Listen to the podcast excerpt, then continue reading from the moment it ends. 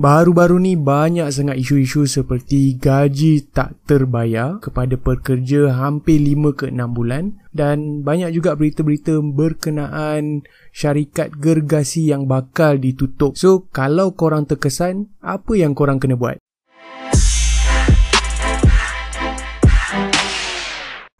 Dalam podcast ni, anak muda akan belajar secara santai mengenai hartanah di Malaysia. Sila like, tinggalkan komen dan share pada kawan-kawan korang jika korang mendapati info-info ini berguna. Okey? Anda sedang mendengar podcast Hartanah 101 bersama hos anda, Afendi. Assalamualaikum, salam sejahtera dan salam anak muda sekalian. Okey, so kita kembali lagi pada topik kita pada minggu ini ialah apa yang korang perlu buat sekiranya korang diberhentikan kerja.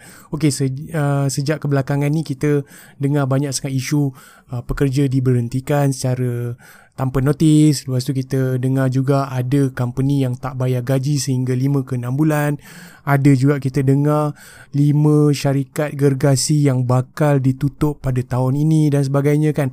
So kadang-kadang tu benda ialah daripada 10,000 orang atau 100,000 orang mesti akan ada certain percentage of orang yang kita kenal terlibat dan diberhentikan kerja. So sekiranya benda tu tak bernasib baik pada korang dan berlaku pada korang, apa yang korang perlu buat ataupun sekiranya korang tahu uh, saudara mara ke kawan-kawan ke atau, atau adik-beradik korang yang diberhentikan kerja, korang boleh share podcast ni dan antara tips yang aku nak bagi ialah yang pertama korang kena update LinkedIn korang. Pada tahun 2019 Aku tak tahu lagi benda apa yang lebih sesuai untuk korang apply job melainkan korang sediakan resume uh, apa ni hard copy korang kena terus update LinkedIn.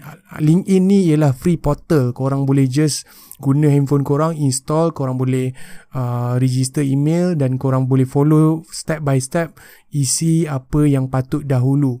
Okay dalam 2019 ni pada tahun 2019 ni benda yang paling sesuai sekali ialah korang gunakan LinkedIn ni. Sebab dia first kali percuma. And then korang boleh um, dia maknanya korang boleh expose diri korang pada dunia luar apa skill yang korang ada untuk company lain offer. Kita tak tahu rezeki kita macam mana kan kalau kita tak usaha. Okay so tu tips nombor satu aku. Gunakan uh, apa ni LinkedIn. Website LinkedIn dan application LinkedIn.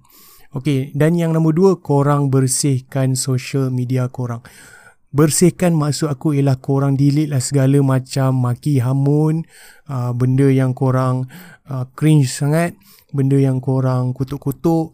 Tak kisahlah in terms of politik ke, bola sepak ke, apa benda ke. Kalau boleh biar uh, social media korang tu jadi neutral lah kalau boleh. Sebab apa? Pada tahun 2019 ni, kebiasaannya orang bila dia nak dia nak tengok um, apa ni candidate sebelum dia nak panggil candidates tu dia akan buat research dulu. Dia akan suruh dia punya um, yalah staff ke apa buat research dulu background orang ni karakter dia kena ke tak dengan kita adakah dia pernah kutuk company kita. Yalah you nak apply job pada company tu sekali company tu tak sedar yang you sendiri pernah kutuk-kutuk company tu. So dia tak nak hire enemy dia tak nak hire orang yang akan boleh merosakkan organisasi dia orang. Pada tahun 2019 memang dah dilaporkan memang orang akan buat research melalui social media media korang. Okay. So, yang ketiga dan yang terakhir ialah korang perlu dapatkan apa jua jenis income. Tak kisahlah apa yang korang boleh buat kerja dan dapat duit in hand korang buat benda tu. Contoh korang boleh buat grab car korang boleh buat food panda ke korang boleh buat apa macam delivery ke. Selagi korang ada kudrat dan tenaga korang buat lah korang nak ambil upah cuci kereta ke cleaning service ke korang nak buat gubah-gubah bunga ke. Apa saja skill yang korang ada korang gunakan untuk survive buat sementara waktu Okay, so kat sini pengajaran dia apa?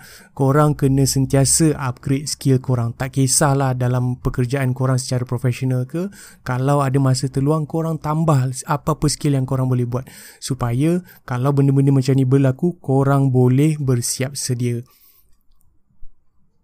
Okay, so itu sahaja quick tips daripada aku. Tiga benda iaitu update LinkedIn korang, bersihkan social media korang dan korang buatlah apa-apa job yang boleh mendapatkan duit in hand.